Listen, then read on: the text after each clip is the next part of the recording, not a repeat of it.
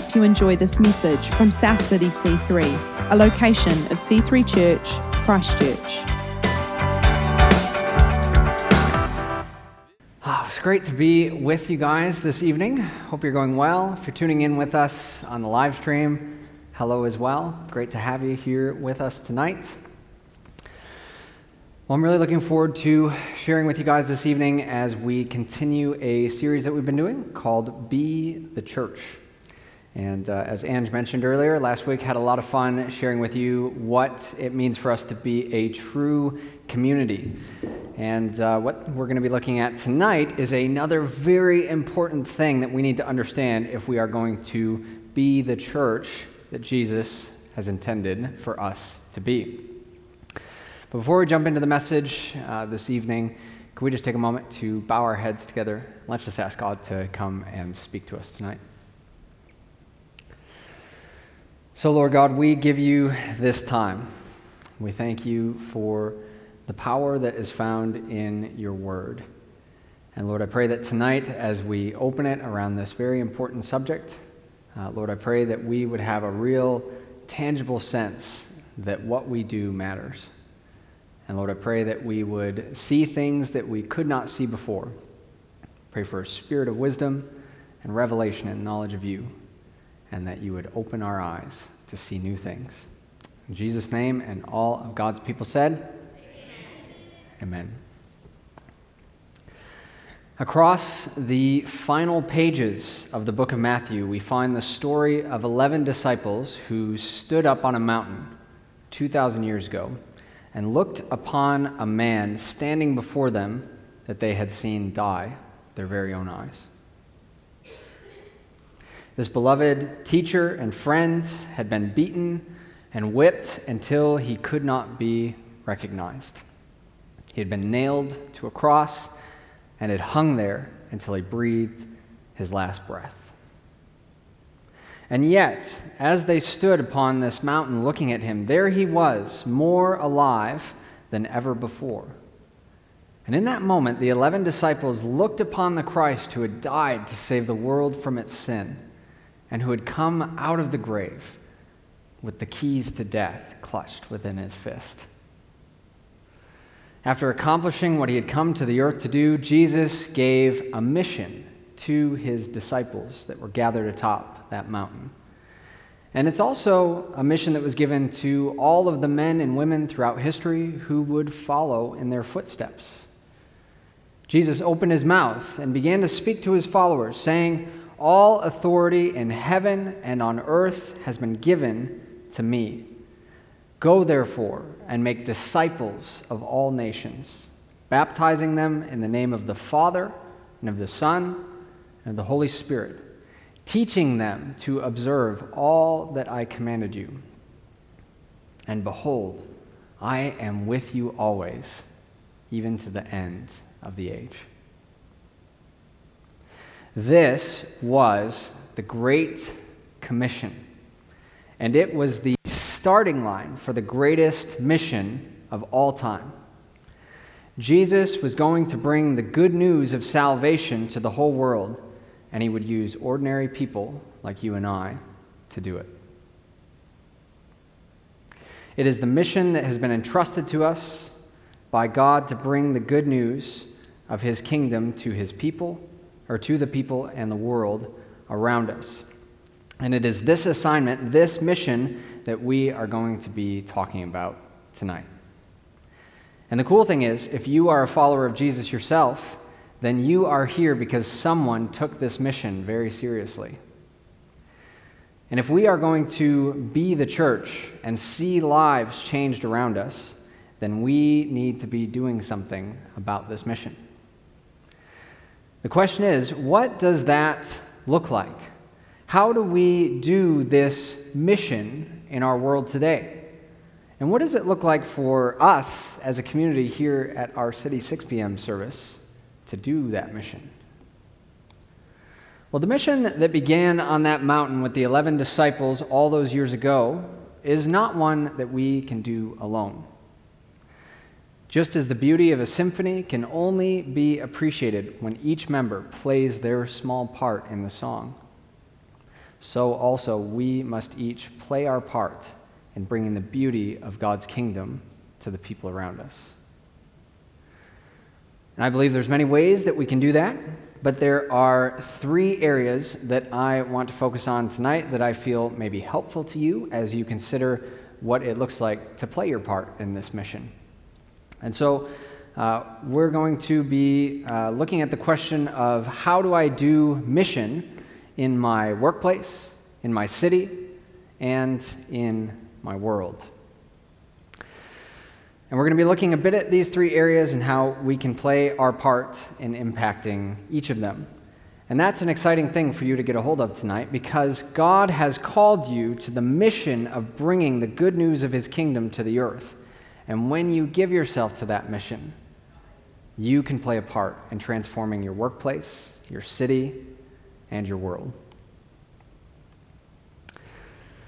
So let's start with the first one how do I do mission in my workplace? Well, few things can seem as intimidating to us as the idea of sharing our faith with other people who might think we are crazy, annoying, or just plain weird.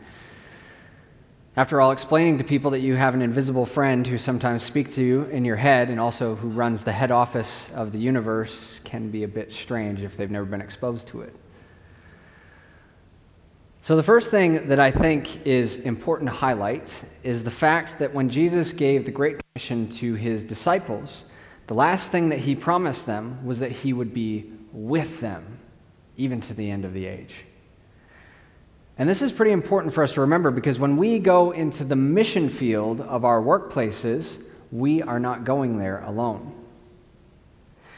You see, God's Spirit lives on the inside of every follower of Jesus. And so when we walk into the hospitals and the offices and the construction sites that we work at, He is going to those places with us. And because He goes with you, He's also pretty good at helping you when you ask Him to. Which brings us to one of the most effective ways you can do mission in your workplace, which is to pray. Pray for God to move on the hearts of the people around you. You know, I know of at least three people who were praying for me a long time before I met Jesus. So prayer works. So pray and don't just go to your workplace for God. Know that you go with Him each day. But we are also called to share our faith in our workplaces. But how do you go about sharing your faith, uh, or I should say, how you go about sharing your faith in your workplace, does matter. For example, standing on your desk and reciting the Apostles' Creed may or may not be effective, uh, but I can't say for sure. I've never actually tried it myself. And it's not just what you say that affects people at your workplace, it's also what you do and how you act. You see, if your workmates know that you are a follower of Jesus, well, then you are painting a picture for them of what the life of a follower of Jesus looks like, for better or for worse. And people can tell a lot about what you value and the integrity that you have by the way you just simply live your life. And here's a pro tip complaining about other people to your workmates does not advance the cause of the kingdom. There's a scripture that I feel gives us some, some really great principles on how we can do mission in our workplaces. So if you take a look with me at 1 Peter chapter 3, starting in verse 13, it says, Who is going to harm you if you are eager to do good? But even if you should suffer for what is right, you are blessed. Do not fear their threats, and do not be frightened. But in your hearts, revere Christ as Lord. Always be prepared to give an answer to everyone who asks you to give the reason for the hope that you have. But do this with gentleness and respect, keeping a clear conscience, so that those who speak maliciously against your good behavior in Christ may be ashamed of their slander. So, this scripture highlights the fact that our attitude in our workplaces is pretty important. we must do good to the people of our workplaces. We must show kindness and gentleness, and not in a cheesy way or a manufactured way, but be authentic. And when someone asks you, or an opportunity to have a conversation about God pops up, well, then I would encourage you to be bold and share, because you might just change their life with that conversation. But as the scripture says, when you do that, do it with gentleness and respect. And also use wisdom. You know, there's a time and a place for everything. If you're working in a hospital, you know, maybe it's not the greatest time to share the gospel while you're halfway through someone's kidney transplant. Just an idea. So look for the right opportunities. And the other thing I love about this passage is the call to revere Christ as Lord in your hearts. And I think you could replace the word revere here with treasure. Treasure Christ as Lord in your heart. In the same way that a parent goes to bed on Christmas Eve with huge anticipation because they know that their kid is going to unwrap the treasures that they have for them when they wake up in the morning, so also we will be excited, not embarrassed, to help others unwrap the gift of the good news about God if we remember that He is a beauty beyond beauty and a treasure beyond words. When we do that, it becomes a privilege to share about Him with others, not a burden. My friends, God has called you to the mission of bringing the good news of His kingdom to the earth, and when you give yourself to this mission, you can play an exciting part in seeing your workplace transformed. So that's workplaces. The next question is how do you do mission in your city?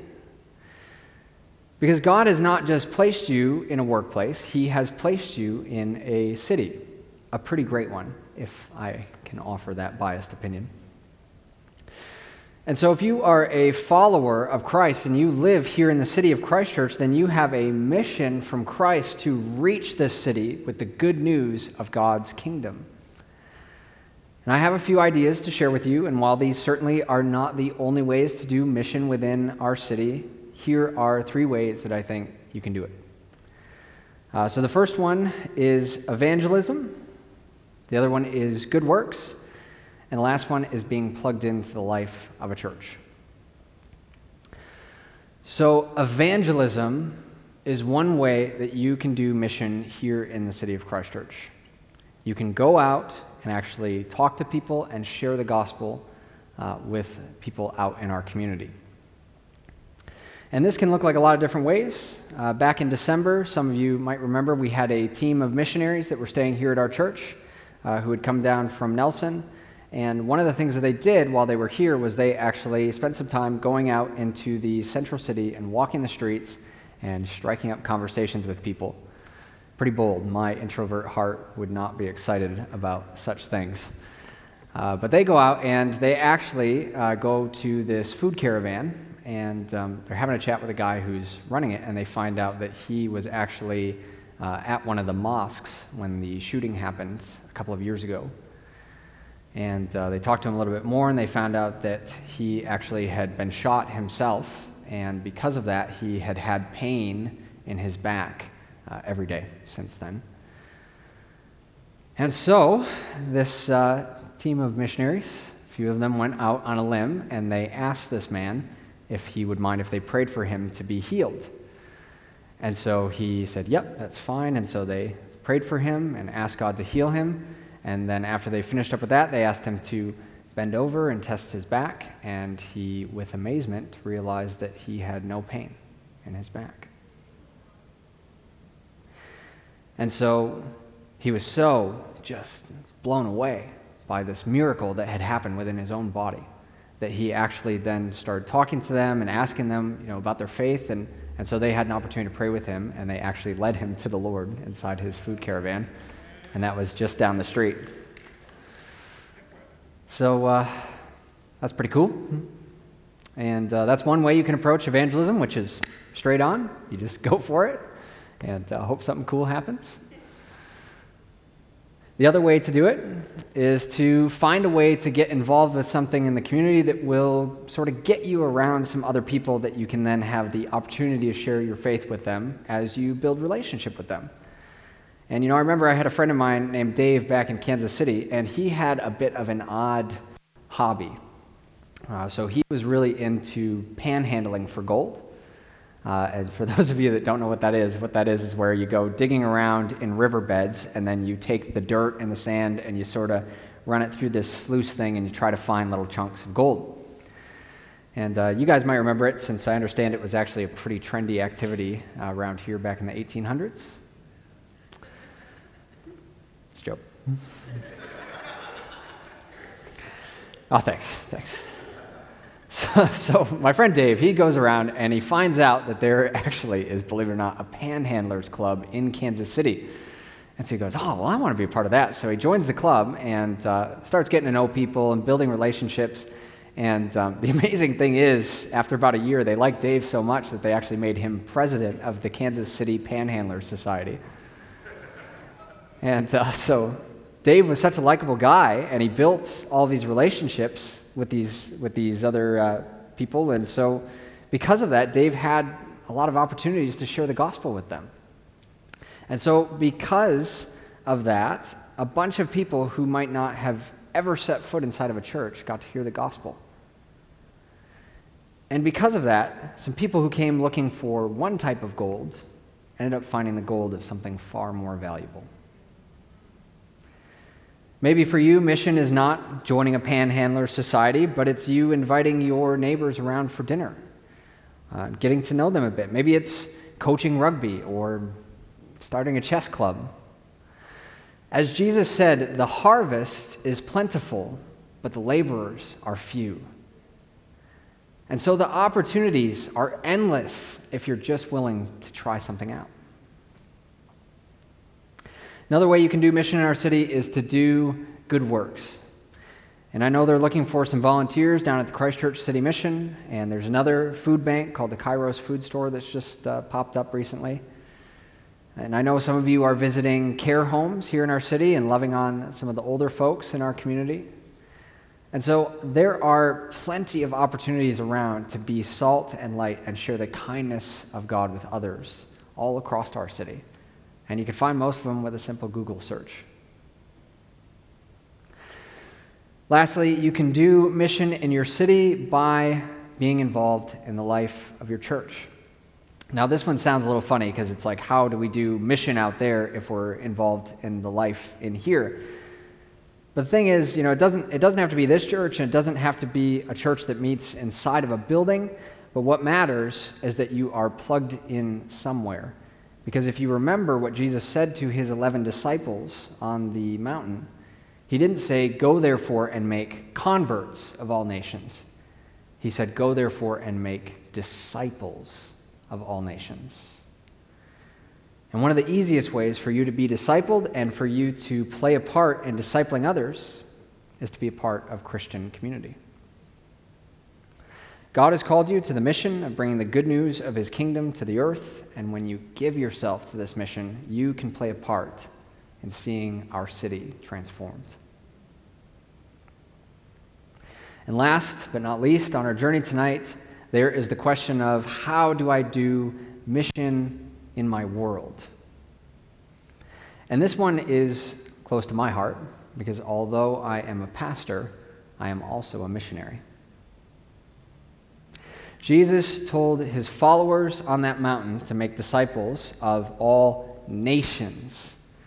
And so, part of doing mission as the people of God involves sending some of us to take the good news of God's kingdom to the nations of the world.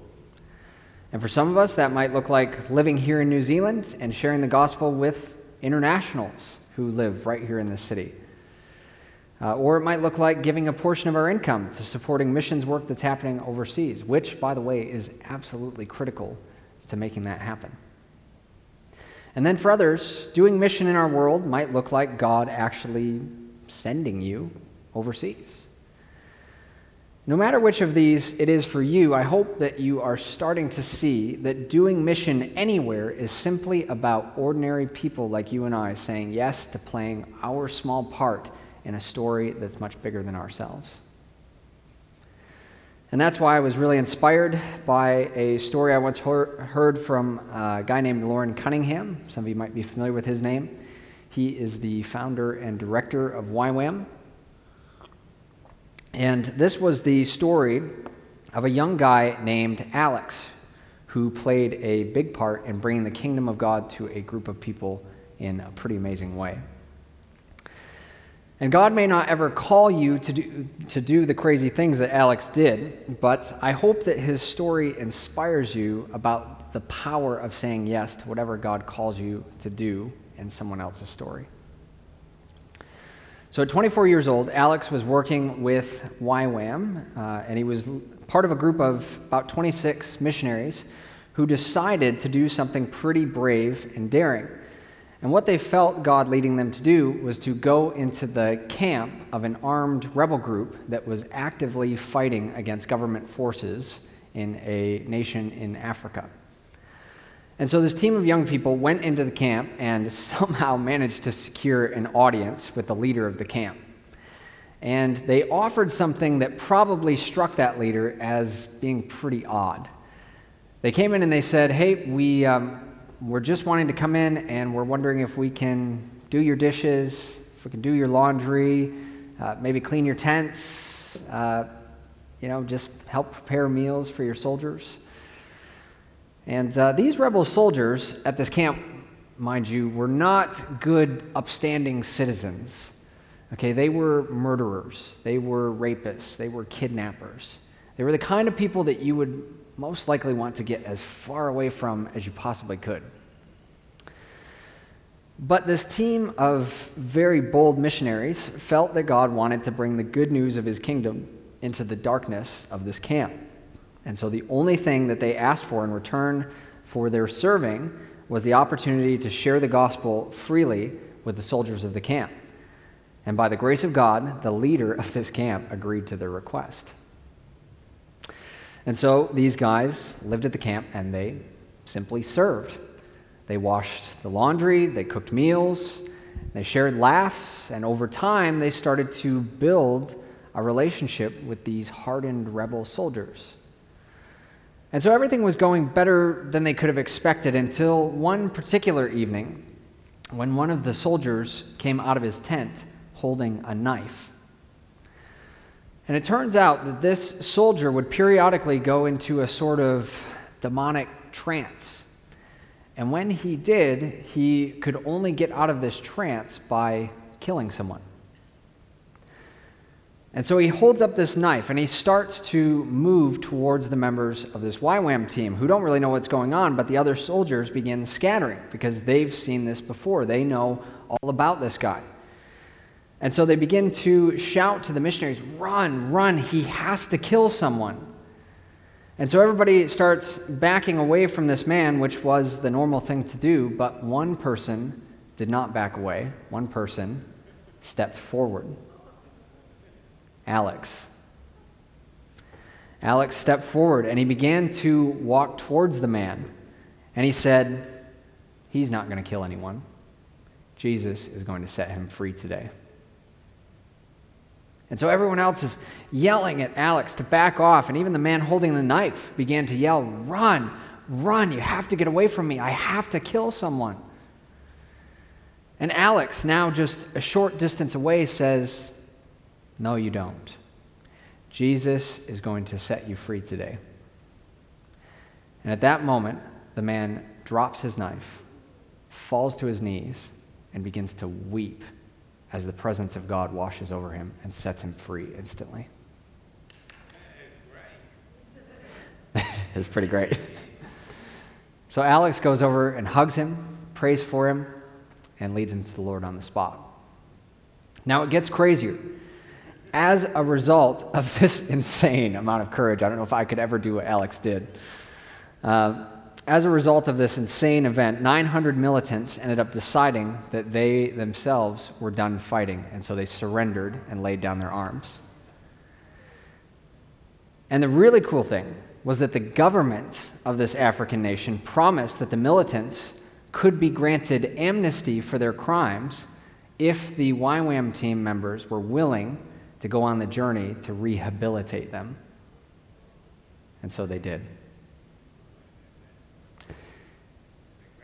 And a few years later, as Loren Cunningham told the story, a few of those militants ended up coming to a YWAM Congress that was being held in Nigeria, and they actually had the opportunity to share their testimonies.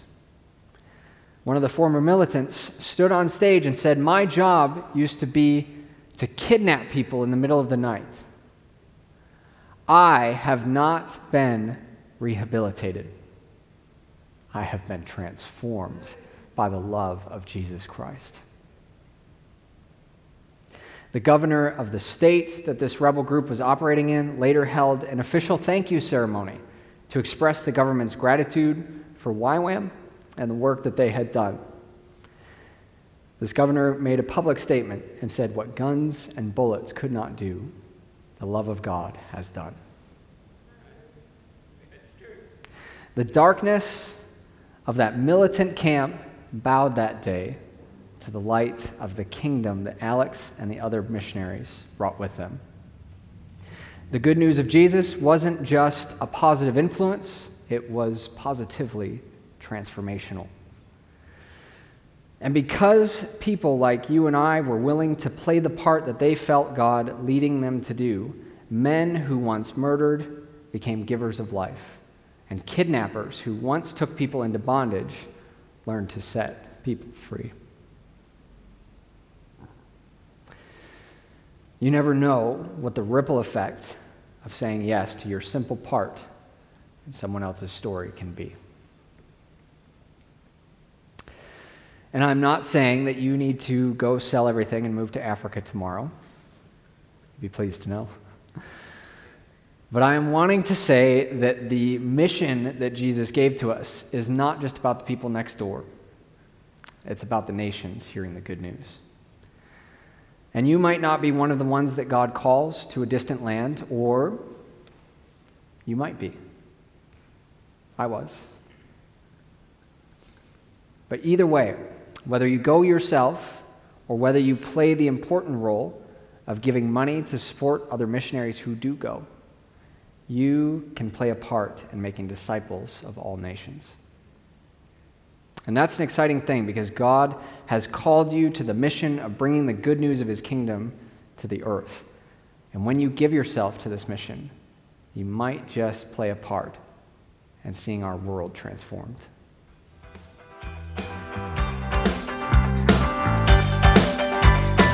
Thanks for listening to this week's message. To learn more about our church, visit c3chch.org.